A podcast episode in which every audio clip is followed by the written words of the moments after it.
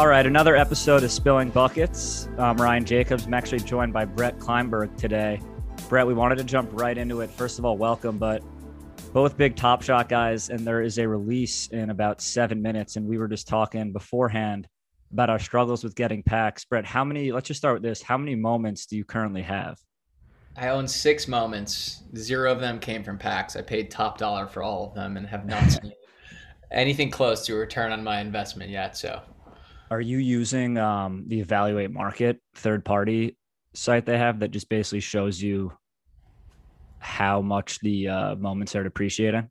I actually have I found a better one which I'll send you that actually yeah. because evaluate market it, the value of your card it shows you the cheapest one available and doesn't doesn't um calc- it doesn't calculate based on if you have like a, a very like you know serial number 10 out yeah. of 5000 it'll tell you the, the cheapest one I, I found some website that that because yeah, this shows lowest ask. I have 21 moments and all but four through the marketplace, and some of them are embarrassing. Like I bought a Devin Booker moment for 195. It's now uh lowest ask is 66.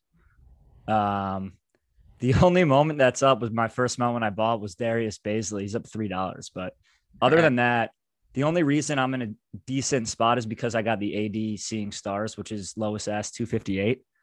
Okay. But dude, the people that got in this early have made millions of dollars. And I, my theory is I've bought all these young guys that I think like, because I know a good amount about, about the NBA, that these guys will maybe five, ten years down the road be solid sells. But short term, that's not how this is going. No, clearly. I, I, my highest valued card is a Duncan Robinson card that that they're saying eight hundred and forty nine dollars estimated value, and we, we bought it wow. for like uh, you know two hundred bucks maybe.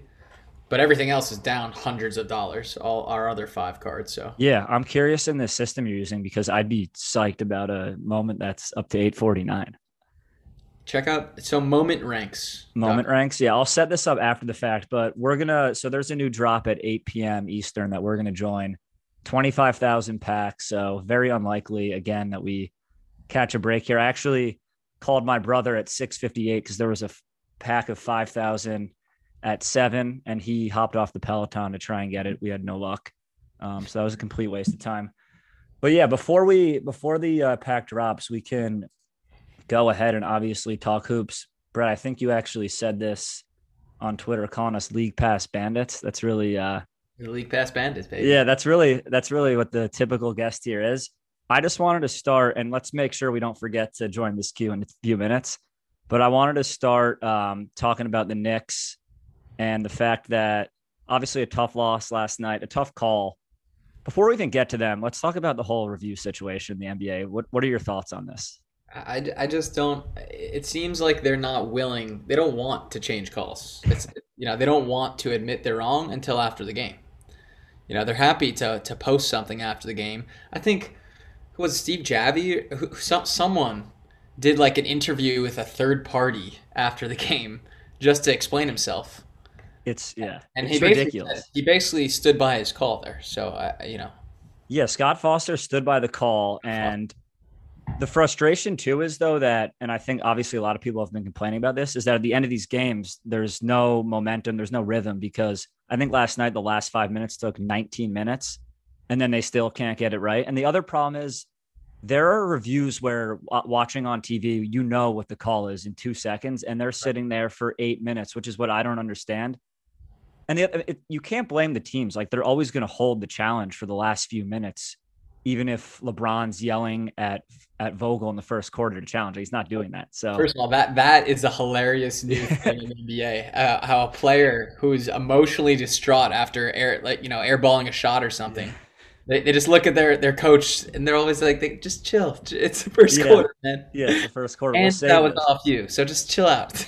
yeah, no, it is. It's so frustrating. And last night, I think, I mean, I think they got the call wrong when Randall regathered and took a dribble. Either way, though, I mean, it was it was exciting to see the Knicks in that game. I'm I'm hesitant to think the Knicks are going to make this play-in game. They had the easiest schedule in the first half. All these advanced stats say that they're like the efficient uh, field goal percentage that they're giving up is so much lower than it should be based on the shots that they give up. So, simple terms, they're getting lucky. But regardless, do you, as a Knicks fan, you think it's better to get these young guys some good postseason experience, or you think it's better to try to get a nice pick?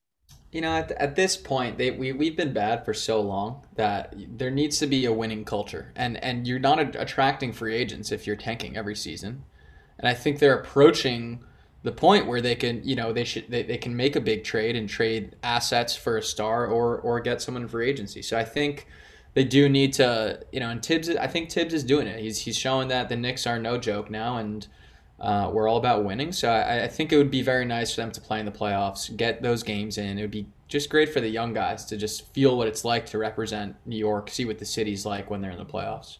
No, I totally agree. I mean, we were talking about this. We've talked about this on most episodes, really, just the importance of younger guys getting in the postseason and getting that experience.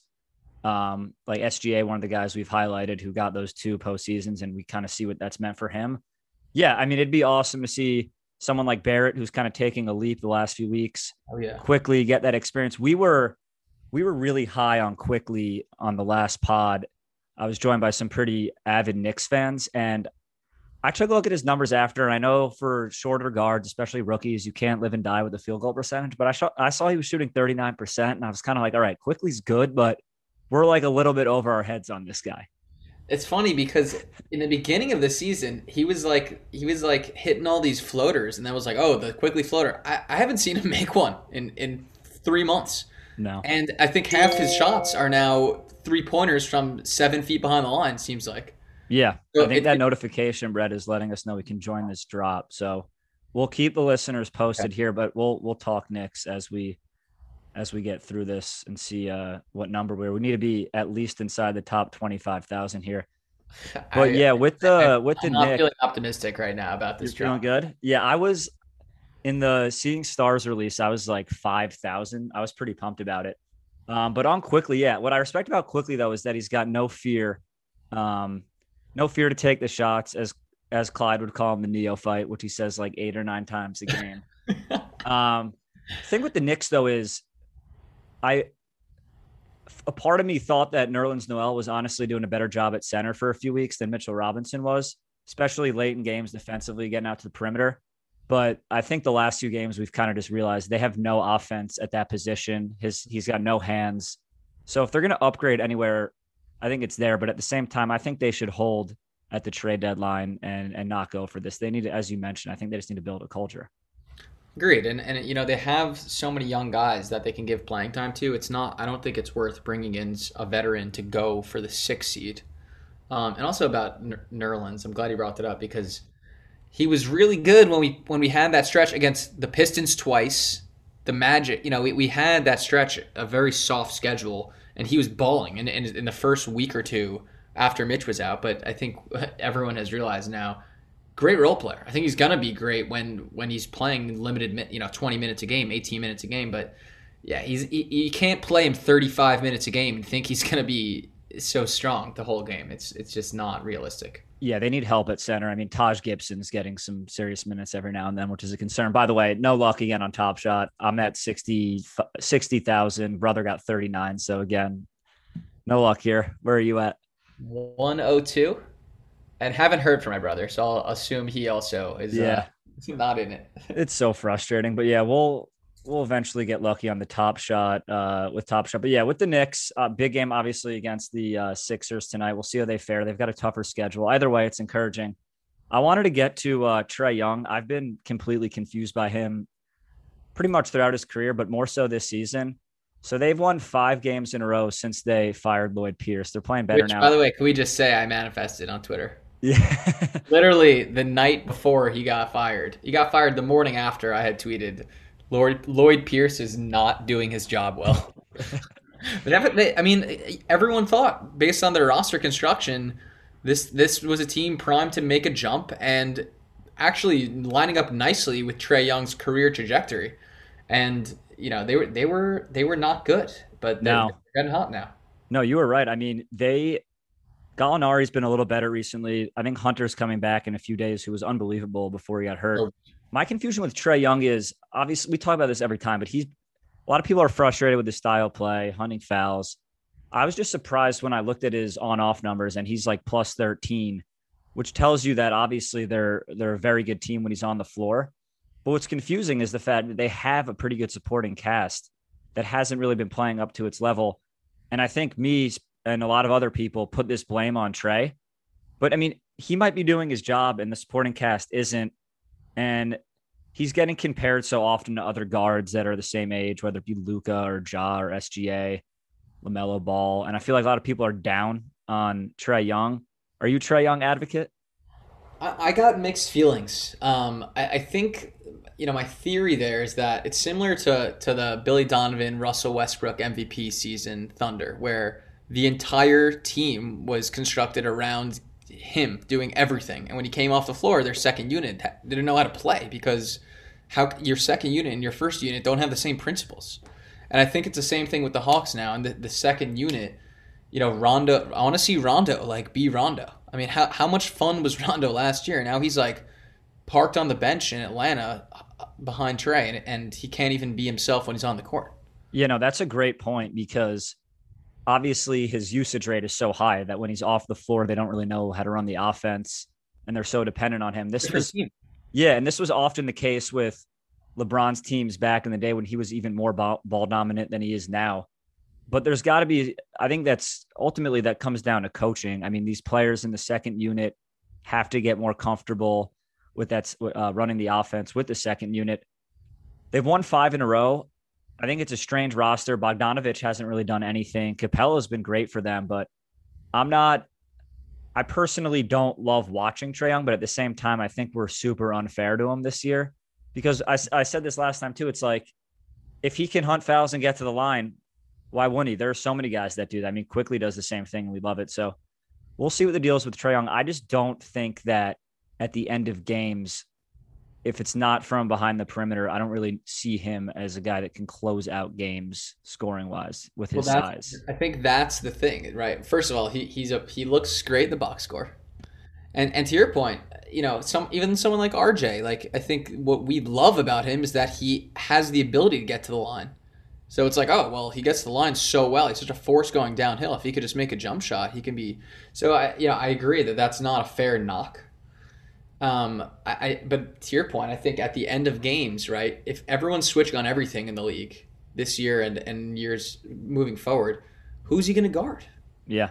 In, in in playoffs in crunch time when the game slows down, and he's switching onto a forward, he he's toast, mouse in the house. Yeah, no, that's true. I mean, I feel like that used to be the case, less so, but it, Curry would get hunted late in games. Uh, Kyrie would get hunted late in games, but they could at least be viable defenders when it counts and when the effort is there.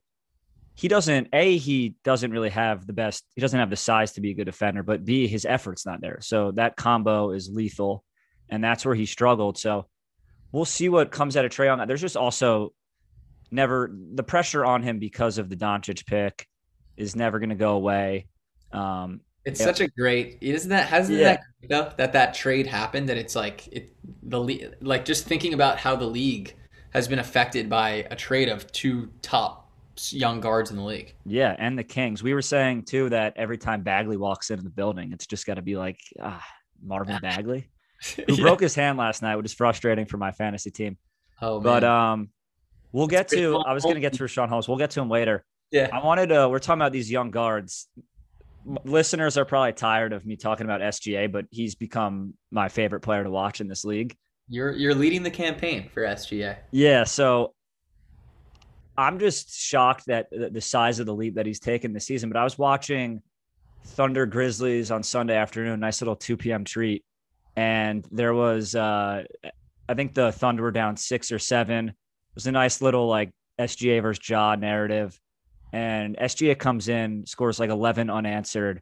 I'm just shocked by how good of a scorer he is and how good of a shooter he is right now. Um, I don't really think there's much he can't do. If you watch his drives, his layup package, I think he's got the whole game. And I don't Not at all. I don't know if it's because he's in OKC that he's not being talked about enough, but KOC recently tweeted he should have been an all star. I was happy about that, but he's not getting he's not getting the hype he deserves. And listen, I think these these things happen. If you have to choose a, a bottom three league pass team to watch, it's probably them. And the only reason it, you may be I watch them every night. It, it's because of him. So I think I think to your point, there's just no there's no national spotlight on this Thunder team, and he, he is he is such a baller. Not to mention he is swagged out. Yeah, he, no, I was gonna say he's, the, he's the drippiest player in the league. I stand by that. Yep. So hundred percent and like his game, like the way he moves on the floor, just like he's just so swagged out, man. Yeah, he's so long too, and his scoop layups. He used to have. I mean, he still kind of has like the hitch in his jumper, but he can get it off quickly enough. Yeah, I love watching him. Maybe the fact that Poku's back now, more people will be watching the Thunder and realize how good SGA is because there's talk. I heard the whole like Ja versus uh, Lamelo conversation um, and as well, I mentioned, then Knicks, then Knicks Twitter jumped in and was like, "What about Ja versus RJ? Look at the numbers this year." Yeah, it's ridiculous. well, yeah, the Knicks fans also like.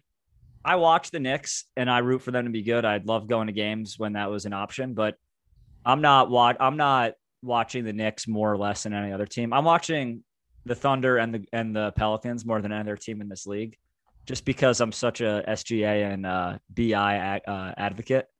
Um, but yeah, there's all this debate about these young guards. I'm just excited for the Thunder to get some more talent on this team and for people to realize how good this guy is. Because I think imagine special. imagine they somehow secure the first pick and you got Cade. Yeah, SGA. I mean that that's you know that would be a lethal big guard duo. Yeah, and the value of having guards now that can play off ball, which we're we're seeing with Brooklyn. I mean, SGA got that experience playing with Chris Paul and Dennis Schroeder playing off ball and and knowing how to do that. So it's exciting. It's exciting. Brett, we uh we wanted to talk about also just LeBron and how uh this constant theme. If you want to get into this a little bit of just how LeBron seasons go. It, every single year, it's so funny because you know if you if you just I'm such I'm all over Twitter. I, I have a Twitter problem, I would say. And every single year, it's the same exact story about LeBron, right? He starts the season strong the King is back, MVP, no brainer, leading MVP for the, for the first you know two three months of the season. Then they start to hit a little a little rut toward the All Star break. Lost a bunch of games, and people start to question, oh, maybe this team doesn't have it. Maybe LeBron, this is not the year for LeBron team. I mean, you, you start talking about the Clippers, and you start talking about the Nuggets, and you got all these other teams. And then you hit the trade deadline. They make a couple good moves like always. And the guy's going to be in the finals again, like he is every single year. So, you know, it just should be a lesson that if, the, if LeBron's teams lose a couple games in the middle of the season, like pre All Star game, it is not at all precedent to start discussing what the finals will be like without him because we, we are we've grown all too comfortable with him being there. I think us as NBA fans and the people that are watching on a nightly basis also we we almost try to overvalue the regular season because we're putting in so much time watching it that we feel like, all right, if I'm watching every game, like I'm obviously going to convince myself that these games mean so much. But as a LeBron viewer, I think we're both big LeBron fans, is that we understand it doesn't really matter what seed they are, particularly this season with no, what we assume will not be any real home court advantage. What I'm thinking is I'm honestly concerned that AD is never going to be 100% this season. That could be a bold take, but it's an Achilles injury. They keep trying to dodge the fact that it is. It is. Um, and now it looks like he'll be reevaluated in another two weeks. Do you, what do you think that this Laker team, say they finish as a four seed, can get? Do you think they could battle in the West without him? Say they make like a, a, a Drummond type pickup. Well, that's what it is. I think yeah. they need to make a, a, serious pickup. I don't know if it's Drummond or Aldridge. Dr- Drummond to me is just not a winner. I mean, he, he's got skills. I don't think he's a winner. I don't think LeBron wants someone like Drummond on his team. I do think Aldridge could be a nice fit there. Um, obviously not as athletic as he used to be, but he can, can he can provide offense, pick and pop, um, and he's a big body. So I I, I think um, it's going to be interesting what happens, but all, all, I will all I will say is prediction aside, I, I never would ever say LeBron, uh, you know, LeBron's cooked and his team's not going to be in the finals. I think that's just foolish. I agree, and he also just knows how to manage his guys on the floor in those situations too. Yeah, he'll figure it out with whatever roster it, it is after the trade deadline. He'll make it happen. Yeah, like, I mean the team, the team that scares me the most in the West, if you're if you're a Laker guy, is Phoenix. I think that someone made this point, and I agree with it because Utah was playing so well. We kind of didn't realize what the Suns were doing, and I'm a believer that Chris Paul is is more valuable to that team than Booker is. I just think his outside of the box score, his leadership, um, the pace that he can control the game at. And I'm scared of any Chris Paul team in the playoffs. I know there's this belief that Chris Paul hasn't had this great playoff career. I mean, if you watched him last year and years before, one of the best closers in the game can kill you at the end of a game. On and both, they have so many weapons. The only thing that can, yeah, go ahead. On both ends. Yeah. The only thing that concerns me is they have a lot of guys with no experience in the postseason, including Booker. So I'm interested to see how much how much of an impact that has for them. I love them, and they're they're league pass wise, they they're up there for me. I love Mikal Bridges too, and he just like exactly what you'd hope in you'd have in a wing, right? Uh, and I hated. I remember during the draft, everyone's like, "He's 22 already. You can't draft 22 year olds." And now look at him. So you know, I, I, I love that team. I'm not jumping on the they're serious contenders bandwagon yet. Um, for the points you just said, you know, I, I I don't I don't foresee Ayton being ready to win playoff matchups. He's not even playing in fourth quarters now. He's not playing, and and I think you know Booker and Chris Paul can can take that team super far, but I, I am not all in yet. You're not a Dario Saric guy. I've got people who are all in on the Suns. Yeah, I mean, I also think it's just like the new toy that everyone's excited about. Yeah, Dario Saric though has been unbelievable for them. His advanced numbers, they're playing out of their mind with him on the floor, and uh, Frank the Tank has been good for them too, who they picked up out of nowhere. So it's exciting to have a new team in the mix, which brings me to uh, the Houston Rockets too, which I have completely jinxed the Houston Rockets. I was on here uh, probably a month ago. They haven't won in a month. So I was, this is when they had just acquired Oladipo. Wood was healthy. They had this stretch of being the best defensive team in the league. They'd won five in a row. I said that the Rockets are going to be a six seed. They're 0 14 since. Now it's the uh, KPJ show, who's uh, they've got a big game tonight. Try to get off the schneid, but yeah, I completely jinxed Houston, and I think they got to go full sell mode. Well, what the funny, the whole funny thing about how bad they are is that they could have had Caris LeVert. Yeah. And like, not only is his production, well, he hasn't played much, but can his production be similar to Oladipo now? Probably. But how about build around him for the future? Uh, you know, and and now they're they're looking to trade Oladipo, and I don't think anyone is going to pay anything anything that they're going to be happy with. Yeah, and even if even if you believe, and I do, that LeVert is a better will be a better guy on the court eventually like who's a bigger asset, Caris LeVert or Oladipo? It's not even close. I don't I didn't understand when that was when that move was made. Obviously, all the focus was around Harden being moved, but I never thought that made sense.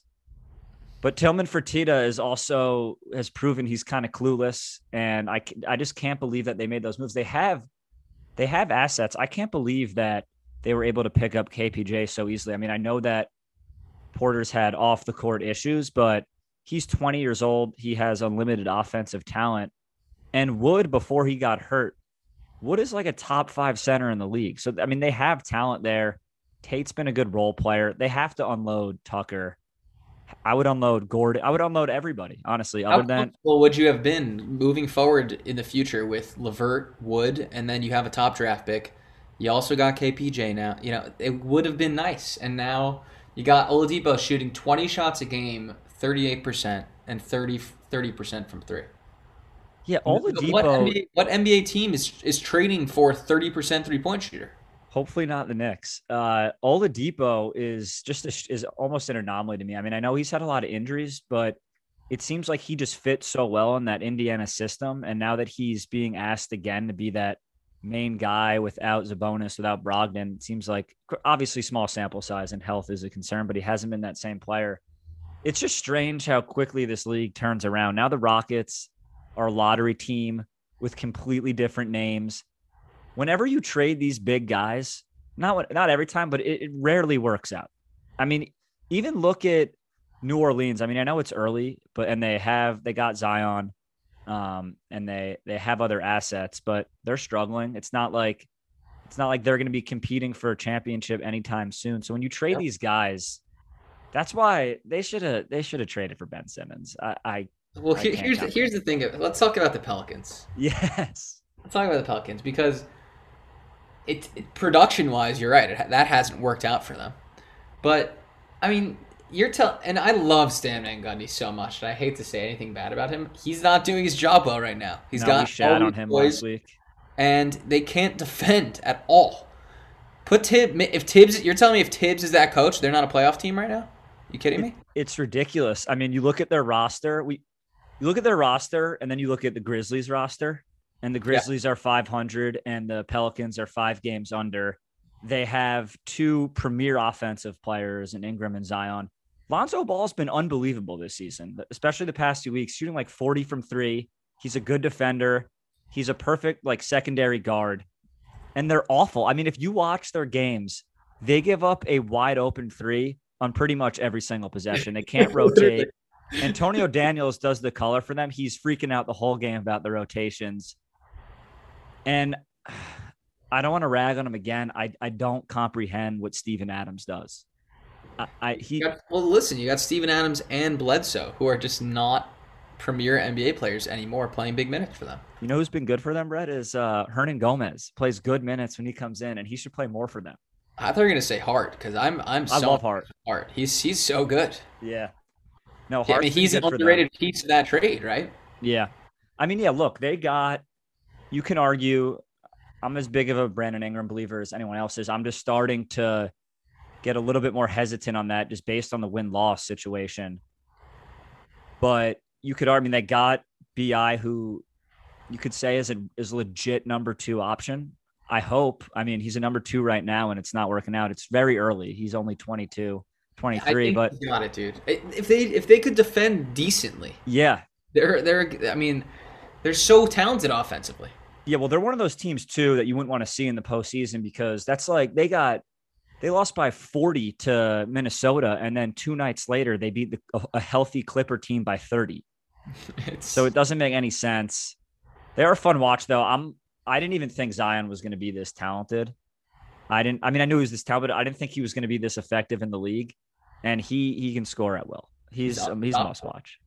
It's funny. I think I think the biggest win for everyone regarding the Pelicans is that JJ Redick is there, so we get all those players on his podcast. I've been loving, you know, Zion went on. Ingram had an unbelievable interview, and he yeah. and Redick loves to juice up Lonzo. He talks about Lonzo every podcast. Doesn't matter who the guest is, he brings him up. Yeah, I'm. I guess I they love, shoot together. I love the old man and the three. Uh, Tommy Alters also just got the most timely timely comments. Yeah, no, when Zion was on, Zion is the most genuine, innocent. We did we did an all cute team last week. He honestly should have been on it. Um, just these innocent players. But yeah, I'm that is the only perk. Hopefully Redick leaves though. I mean, they've been running the uh, they've been running the dribble handoffs with Zion and Redick. They've worked out well. But Red, I wanted to also get to uh, you were talking about how this theory. Give us your theory on shooters in this league and and what and what you think the future holds there. Well, yeah, I think it's it's been building for a while, but something my brother and I, you know, just frustrated watching basketball games is if you don't have four guys on the court at all times who make threes, you can't win in this league. And that's that's just the reality of the situation now. And I think, you know, especially as a Knicks fan over the past few years, they've been a bottom three three point shooting team for three years now at least. And it's like, what are, what what are they doing that they don't understand? You need to have shooters on the floor. So I, I, think what, what we've kind of seen is that you have to, to to be in the NBA now, you have to be elite at at least one other thing. If it's not, if you're not a decent three point shooter. Um, so I was just you know thinking of some players who who have, and it's really just you think about bigs or like you know because even the wings shut down defenders like the the Tony Allen type doesn't exist. The Tony Allen type ha- has to hit corner threes, and that you've seen PJ Tucker elongate his career because he drills corner threes now. So it's the I think it's the bigs who who are either elite rebounders or elite rim protecting bigs who can also switch on pick and rolls. Yeah, I mean, um, we saw this with even last year in the Rockets Thunder series, right? We saw this with Lu Dort. They didn't believe he could hit threes, and eventually eventually he was hitting them and almost beat them, the Rockets in game seven because of it, but they just didn't guard him at all. Right. They left him wide open. It creates no space. and I agree with you. You have to be special in some department. I had to sneak Lu Dort in there, by the way. You have to be special in in one department, and there are guys. I guess Steven Adams is considered one of them. Like he can't be on the floor on the same on the same floor as I am. There's absolutely no space. Yeah. It's not worth it. Um, but there are guys that have carved out a spot for themselves, like Richaun Holmes, who can hit that floater. Um, obviously, Gobert is special at what he does, but you're right. You, especially at the end of the games, it's all it all comes down to shooting. You're well, not gonna. It, to your point, though, it, at, at the end of the games, it's it's what are you making the defense do? Yeah. How much can you open up the court? Because when the game slow, when the game is is you know in the first and second quarter, you can get away with things, but when the game slows down, and you have like uh, uh, Andre Roberson standing in the corner, and the defense doesn't have to guard him, you can't. It's it just becomes exponentially harder to get layups, and you yeah, end up I mean. We're seeing a guy like Ayton in his third year who's super talented. He doesn't play at the end of games recently, and they'd rather go with Saric, who can stretch the floor, and Kaminsky. So it is an interesting theme to continue to pay attention to. I mean, we look at these teams, you're going to have a minimum of four guys that can drill threes at this point. And then you're either going to have that specialist at the five, but it becomes so challenging to defend these teams. If you if we look at the end of games, and I'd be curious to do this in the playoffs too, I bet at the end of the game, unless it's a guy like Gobert, those guys are never on the floor. I mean, even look at the Lakers last season. They're, they have to play Davis at the five. We watched the Rockets. The Heat did the same thing. I guess Adebayo is still kind of developing that shot, but yeah, if you can't spread the floor, you're not playing late in games. The, the last night I actually played basketball for the first time in a while. Wow, I'm jealous. And you know, there's some kid on the other team who just clearly was not there to shoot at all. He told me from the start, like, I'm not shooting tonight, and I'm not really running either. And I was like, all right, perfect, I'll guard you.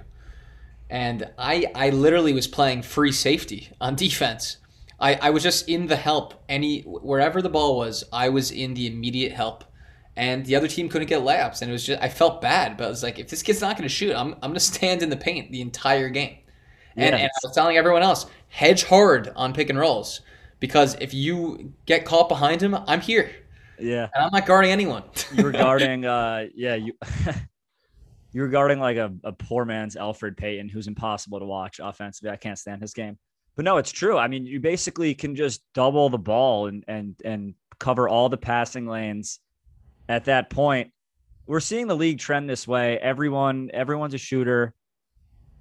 I saw this question posed of what types of shots and what would this game look like without a three point line. And I still think these guys would be shooting from the same distances because it creates the necessary spacing. So it's interesting. There's so many things to look out for on these nightly league pass nights where you're trying to focus on one thing or another. I know you mentioned Twitter. Problem for me is I'll put on league pass, league pass on one TV, and then the national or local game on the other mm-hmm. screen. And before you know it, you've been staring at Twitter for 45 minutes and have not watched a play. And and you got to put the phone down. You got to put the phone down. It's that's so funny. I, me too, of course. It's Twitter's too addicting, man. And yeah. you see one play, you got to tweet about it. One play. you got to make sure that that the league pass bandits know that you're you're you're on shift tonight. Yeah, I'm on shift every night, which is yeah.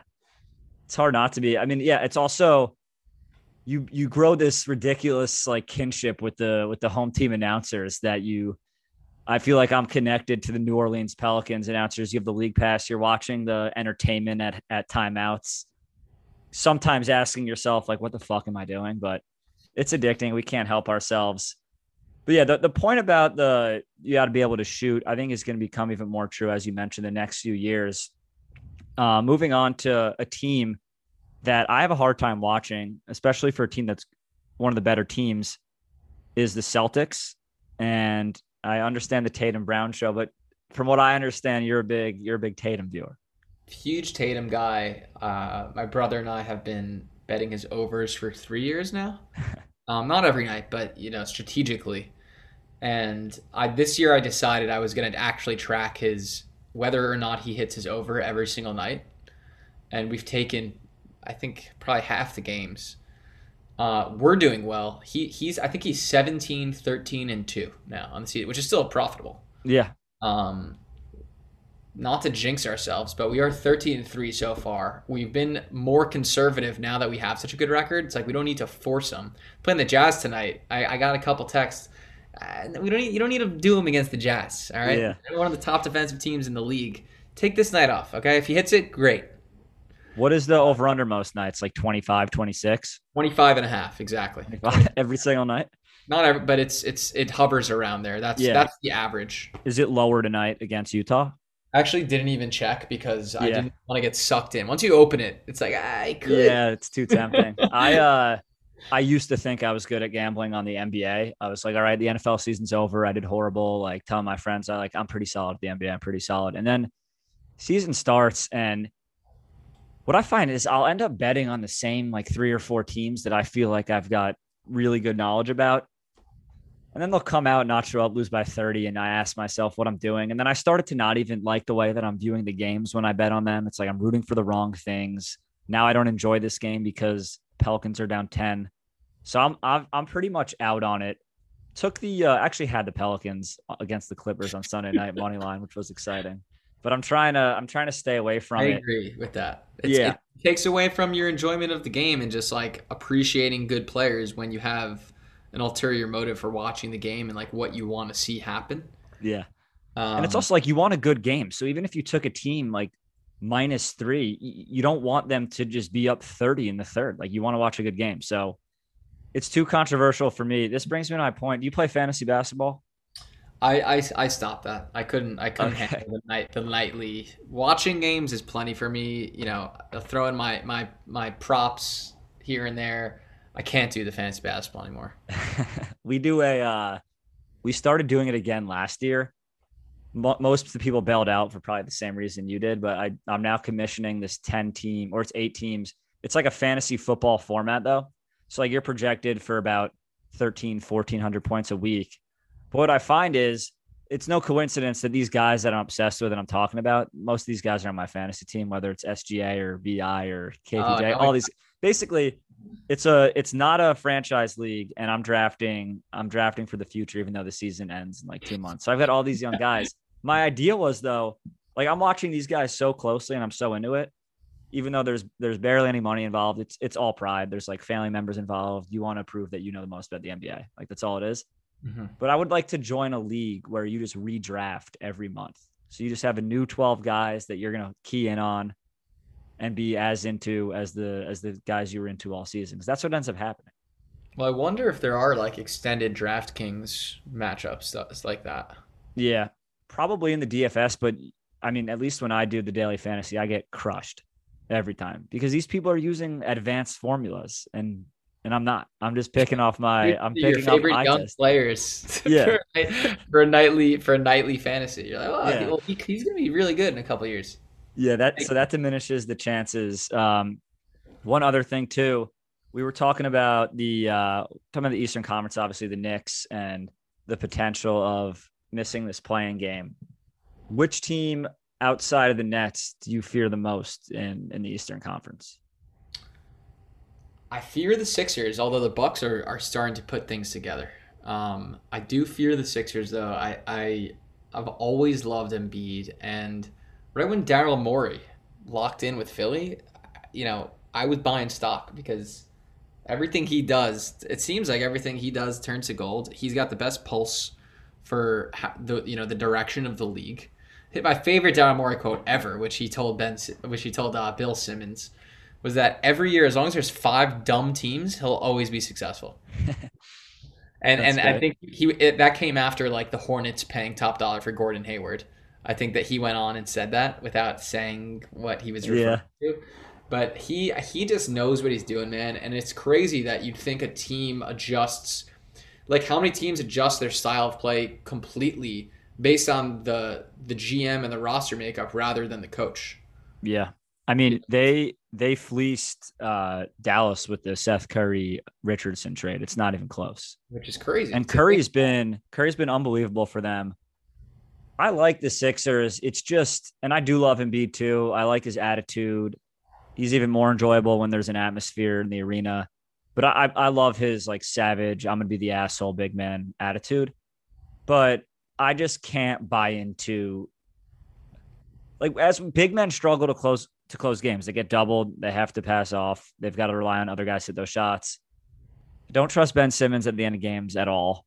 And I know Tobias Harris has been really good this season. I'm not. I'm not going to trust Tobias Harris at the end of the, regular season. No he's a regular season guy. You know. Yeah, exactly. So to me, the team that I would be most scared of if I'm Brooklyn is Miami, and obviously that's coming off the fact that they're extremely hot right now. But they have the experience, they have the depth, they have the coaching, they have Jimmy Butler, who is one of the main guys you'd like to depend on in a playoff series. So Miami's the team that scares me most. I think it's going to be interesting. Obviously, there's a lot of time left, but we could see we could see them in Brooklyn play earlier in the postseason, which would be fascinating. To me, though, we, we say this often. It'd be a sin if Brooklyn lose doesn't win the East. And that's that's what's fun being a Knicks fan. Is if they don't win the East, I mean, what a failure. Yeah. They're playing for these seasons. This is this is it. This is it. It's not like there's no let's well next year. No, this is it, man. This is it. So especially if Durant's back, there there are zero excuses. And to your point, they can end up playing a good team just because of how weird this season has gone. And I, and whoever does get the heat, you know, whether it's it's the one, two, or three seed, they're gonna have their hands full, and we know we know that just based on last year. They have a, a, essentially the same roster besides Meyers Leonard for now. talking about Meyers and, uh, yeah, I, I, I agree with you. It's just not a team that you want to play. They they've got too many weapons.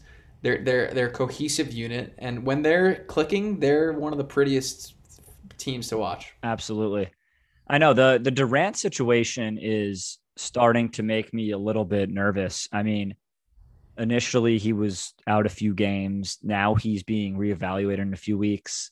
You'd like to have him back by I mean, saying nervous is probably an overreaction, but you'd like to have him back by some point in May, which you'd hope he is, just to even get comfortable playing with these guys. Granted, Durant can assimilate with any team.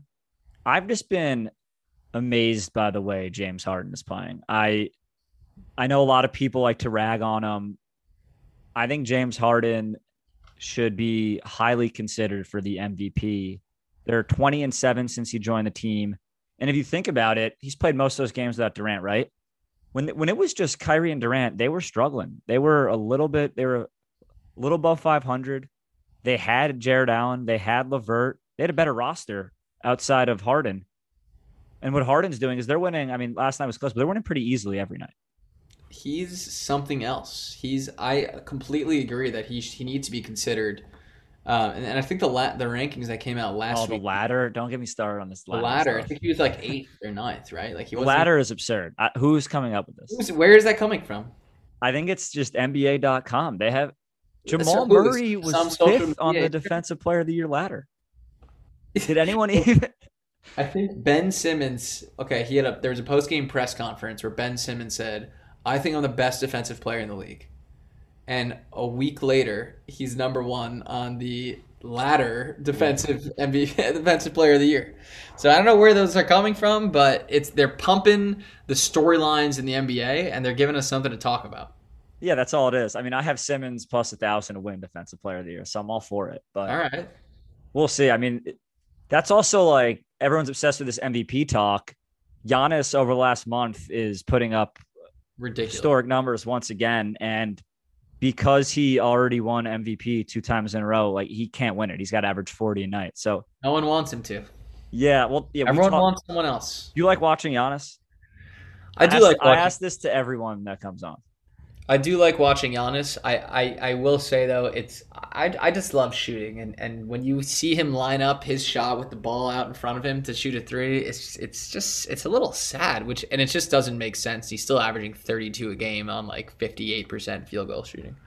It is sad. I feel I feel bad when I watch him because there's he's almost in the Paul George camp right now where his regular season is just completely irrelevant. It doesn't matter what he does. No one cares and, unless he actually developed a shot that people could trust. Or I just or wins in the playoffs. Yeah, well, that, yeah, exactly. So he's got to wait for the playoffs, but they're he's going to be their go-to guy offensively again in the postseason. They're going to be going up against Brooklyn, and I I just don't see it. They should ride Middleton more. I don't think that they will. I think so, but in the beginning of the season, it seemed like at the end of games they were going to Middleton. I know Jrue Holiday had a game winner this year, so that they are. It seems like they are kind of realizing that we got to get the ball in someone else's hands at the end, which is yeah. crazy that you, you have this back to back MVP and he, he, stands in the corner at, in the last ten seconds of the game. That's what's just so strange, and that that's what I'm hung up on watching the NBA every night is there's a there's a big difference between stars and closers. I mean, there are certain guys that may not be an upper echelon player, but can close out a game for you. And then there's others like Giannis. There are less examples of these guys that you don't really trust at the end of a game. And we see every year in the playoffs, I mean, it's it's clearly the teams that have that guy. I mean, Jimmy Butler was closing out every single game for the Heat. He could he would similar to Chris Paul, he would ease into the game he would take his open looks and then the fourth quarter comes and it's this I, I, got this. This is my game to have. I don't think Giannis has that ability and i think the biggest issue is that he's reluctant to go to the line which unless you're lebron that doesn't really work at the end of these games. Well that's another thing right? He, i think he's shooting better from the line but he's still he's not confident at the line. And i think that's a good point though right? Like there's so much talent in the league but if you can't close games then you can't win games. I think you got like Karl-Anthony Towns, who is one of the best bigs in the league. You don't even see him play because they can't win games, and he's not closing games. Yeah, no, it's so true. And also, what I'm excited about this year is there are gonna be so many exciting storylines, especially in the Eastern Conference. There's a lot of young talent. And I'm just excited to see a guy like LaMelo be in these situations, uh, fail, fail or succeed. I'm just interested to see how these guys react as much as we get hung up on the regular season and enjoy the the nightly grind of it, the the style of play is it's a complete 180 in the postseason. I mean, we could be sitting here thinking that Charlotte's a, a solid team. They've got good depth. Uh, Scary Terry's playing great at the end of these games. Hayward looks the best he's looked in a few years, but I mean, they could go into Brooklyn and they could they could lose by 30 back to back nights and, and get a clean sweep. So I'm curious to see what these teams are actually made of there's so many teams that are led by young guys and young guards. And I'm just curious to see, especially in the East, it's a total new load of talent, new look teams, really. Um, so I'm excited for that. Yeah.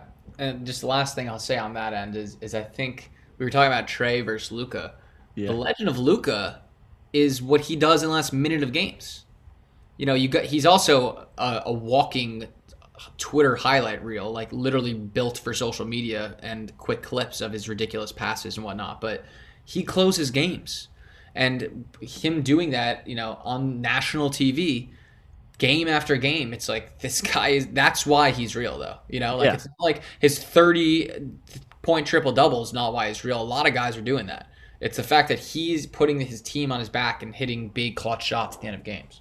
Absolutely, yeah. I mean, the way he did it against Boston was was a sight to be seen. Well, that's that brings me to Steph Curry too, because Steph's in an interesting spot now. The Warriors are struggling; they're fighting for the play-in ten seed. They've got so much inexperience on this roster.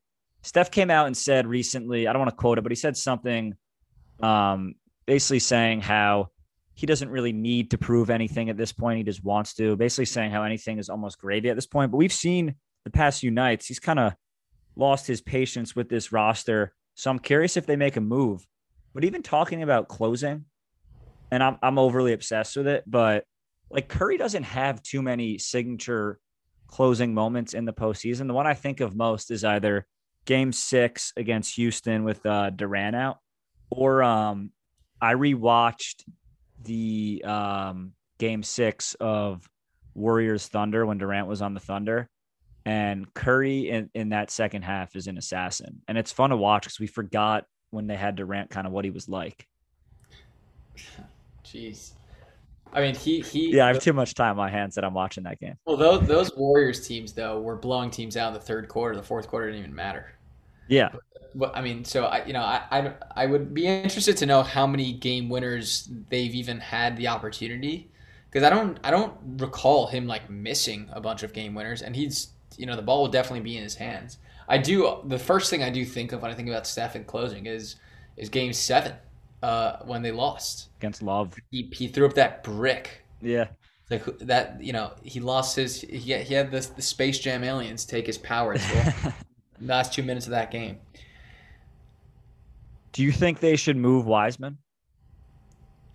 I think it's too early to do that. I think it's okay. too early to do that. And, you know, this is it's another season, right? I mean, first of all, what could they have rebuilt better in a year like than last year to get the to get that pick uh, in a year where Steph and Clay for the most part were were just rehabbing and you know preparing themselves for the second half of their career, the second show. They they're now in a position where it's you know Clay's still out, so this is another year where they're they're building something again. They're rebuilding something. So I think they got to hang on to him, let him develop. He's got so much talent. So much talent. I think I think the piece is, is really that that next. You know, they got Dre, they got Clay, they got Steph and Wiseman. It's the next guy who they thought was going to be Oubre, and now there's all these rumors about moving Oubre. And I think what whatever they do with that guy is is going to dictate kind of what the next few months look like, especially you know if they move him at the deadline.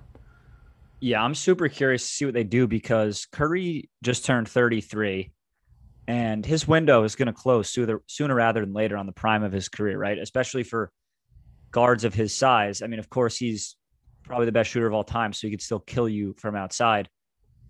But Draymond's getting old. His game is not going to age well. Curry's getting a little bit older. Clay is going to come back off two brutal injuries. So the window is going to start closing.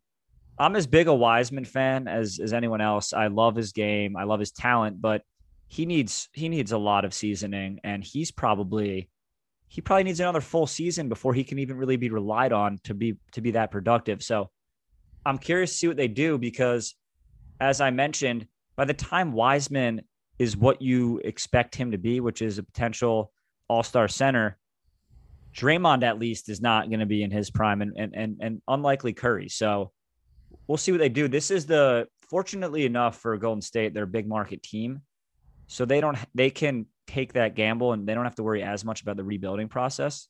Whereas if that's a small market team, I feel like you got to just keep your guy and, and build around Wiseman, but they can they can sign free agents. That's a it's fair point. All, all fair points, and uh, I you know, it, it the hope the pick was interesting because you you thought schematically, well they need a big. That's the missing that's the missing link to this whole thing, but truth is, how many games and championships they win with Draymond playing a five in crunch time? No, you're right. I mean, picture. I, I wanted Edwards there originally. You know, went just leading up to the draft. I thought that would that would before the lottery, obviously, but I just thought you know add shooting to to that team and let Draymond just facilitate with four shooters.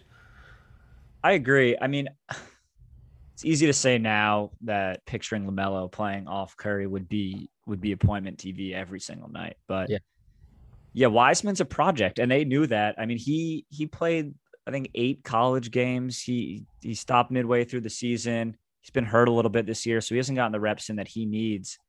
I just want to see like any other NBA fan. We need to see Curry in the postseason. Hundred percent. So need, I need Clay too, though. We need yeah. Curry together. I, I I refuse to say that you know that window that we got of pure dominance and just game changing like talent. And the way they played was just so it was just so beautiful to watch it's so fun the way they were killing teams. It was just different. Yeah and, and it was so, yeah they play with so much joy. We need that back man. Yeah. The problem is too is that I didn't even I, I didn't allow myself to enjoy that that Golden State run. I was too into LeBron. I was so worried about Golden State. I thought Curry was like a showboat hot dog. I was so wrong. Clay frustrated me. Thought Draymond had too much of an attitude. And looking back, that was one of the most fun teams that I should have enjoyed. I want to end with this, Brett, because every year the Celtics almost make some move at the deadline. Danny, Ainge is talking to somebody. They say that they were talking to the Pistons about Jerami Grant, who would be a pretty Ooh, pretty cool Houston the house, baby. Yeah. Never thought that Jerami Grant would be one of the best players to ever graduate Syracuse. Um, especially thinking about him at Syracuse playing with that uh, CJ Fair, Ennis, Rakeem Christmas, and who, Trevor Cooney team. Uh, he he had no offensive game at all. He was he was the perfect zone guy who was yeah. like he's built for playing basketball at Syracuse in a zone because he was so long. He was so good on the glass but he was he didn't. I don't think he took a jump shot in the few years he was there. And now he's and now he's shooting 20 shots a game. Yeah, the biggest the biggest upset of the offseason is that you would you would say now that Jerami Grant's on a team friendly deal. he, right? He may be on a team friendly deal, and I think that's part of the the ploy why Ainge is interested in him. Because he's just interested in everybody though, and they never. Right? I looked this up because I was curious. The last time they made an in season deal, the last time they made a trade, the last time they made a real trade for anyone of any significance was in in fourteen fifteen. They traded Marcus Thornton and a conditional first rounder to the Celtics for for it. That was like Marcus Thornton was a bucket back then. Yeah, that's the last time they made a move. And I get impatient and I, I, probably overreact, but like, look, you have these two two way stars. You gotta you gotta go for it. I mean, what are we gonna sit here and say that? Oh, these teams other than Houston never went for it when Golden State was stacked because they knew they couldn't win. Or, teams? Do we think teams are really to do that with this Brooklyn roster? Yeah, I mean the the interesting thing about the Celtics is that Marcus Smart's been out for so long. And I, I, he's just one of those guys where like his presence just changes a whole team, right? Because these Tatum and Jalen, they're gonna get their buckets, but can they get stops? Is the is the main thing. And I think Smart just adds a whole nother element to this roster. So if I had to guess, if you're asking, I would say Ainge doesn't make a move, and maybe even makes a snarky remark. We got Smart back. He's our he's our trade deadline acquisition. So we'll, we'll see. I, I think you know, they obviously they played Houston, I think his last game, but we'll we'll see what happens. He, he he's a force, man. He, he's he's a little he's a game changer. Yeah, I think it comes down to just Kemba and what he can bring to them. He, as you mentioned, he he's not much better than Trae Young defensively at the end of these games. He he's a problem for them. They don't have the. I, mean, I thought Tristan Thompson would be a good pickup. He hasn't been very effective for them. Their best center has been been Williams. Time Lord needs more playing time. Um, I'm a big fan of his. We'll see with Boston. I think Boston's destined for another frustrating exit in the postseason. I'm just, I'm not buying into it. I'm not it's buying into Boston, man, because you know I just love Tatum so much. I think he's such a great player, and he's going to be such a good player in this league. They're missing that third piece, and Kemba. They they paid Kemba to be it, and he isn't. So and no, by the way, he's on the wrong. I think he's on. Is he on the wrong side of thirty too? So I, I don't. Yeah. I don't know. I don't think there's really a market for him too. No, I don't think so. No one would have thought that Terry Rozier was a, a bigger asset right now than Kemba Walker, but he is. He he may, he may be. He may be yeah. at least defensively, right? Yeah, and at the end of these games, regardless, Brett, I appreciate you coming on and talking hoops. I'm I'm uh I'm a little upset that we couldn't open up a pack on this pod, but does it, not, it just doesn't I'm, happen. I'm not holding my breath on NBA Top Shot. My my Duncan Robinson hopefully will will fund my my children going to private school. Um, we'll see what happens with that. But uh, always happy to talk ball. The good thing is we have Cuse playing at 9:40 on Friday night, which I, I to be honest with you, I, I was I had very low expectations going into Selection Sunday, and it wasn't looking good in the beginning when you, you saw UNC was an eight you saw Georgia Tech's a nine. It's like, oh man, this could be trouble for us. Um, so he snuck in there. We're playing our best basketball of the season, as Boeheim teams always do in March. The zone's finally clicking, as they always do in March. And I've been arguing with people all year, wait till March. But we got a tough matchup. So, you know, see what happens. Hopefully, hopefully, you know, we, we just have something else to root for. Brett, you would you would be absolutely offended by the amount of college basketball that I've consumed this year. None. It's none. I, I, don't. I don't watch. I only watch Syracuse games. I don't miss a Syracuse game. Other I'm bad. That, my my brother is all in on the recruiting trail. He knows all these recruits in That's high school awesome. and stuff.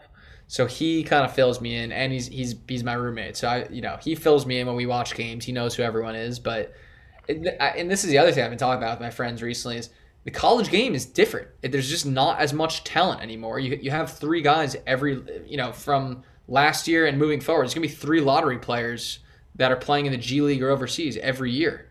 So and and then everyone else is playing in their local markets, 20 minutes from where they live, and and it's just not the same game as it used to be.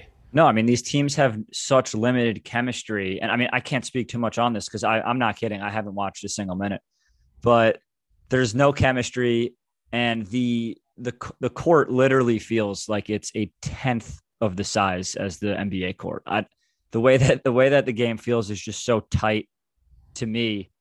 I'm gonna obviously tune into March Madness. I'll probably be I'm gonna have a tough time tuning into March Madness over some shitty NBA games. The problem.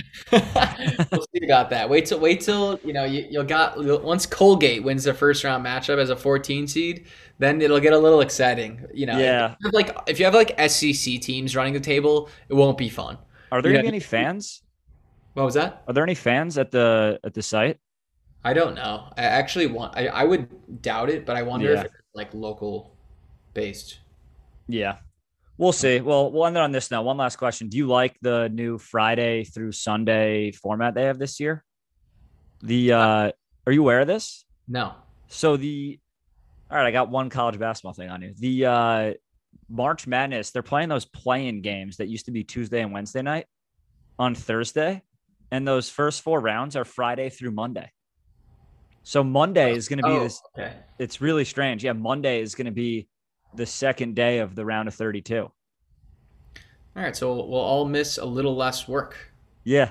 I mean, you know, there, it's two ways, right? It's no, like, no, no. It's well, kind of. I like it because you know, instead of dreading a work day, you got multiple screens going. But you know, maybe we this time we can drink a little bit if it's if it's going on over the weekend. Those first few rounds are just electric. Yeah, and it it, it makes the Monday significantly more bearable when you got what is it eight games all you're hoping for in those first few days is to not lose your Sweet 16 teams. I haven't even. I think I have my best chances here because I know absolutely nothing. That's there you go. I filled yeah. out bracket right when it came out, and I haven't looked at it since, and I will not. Yeah.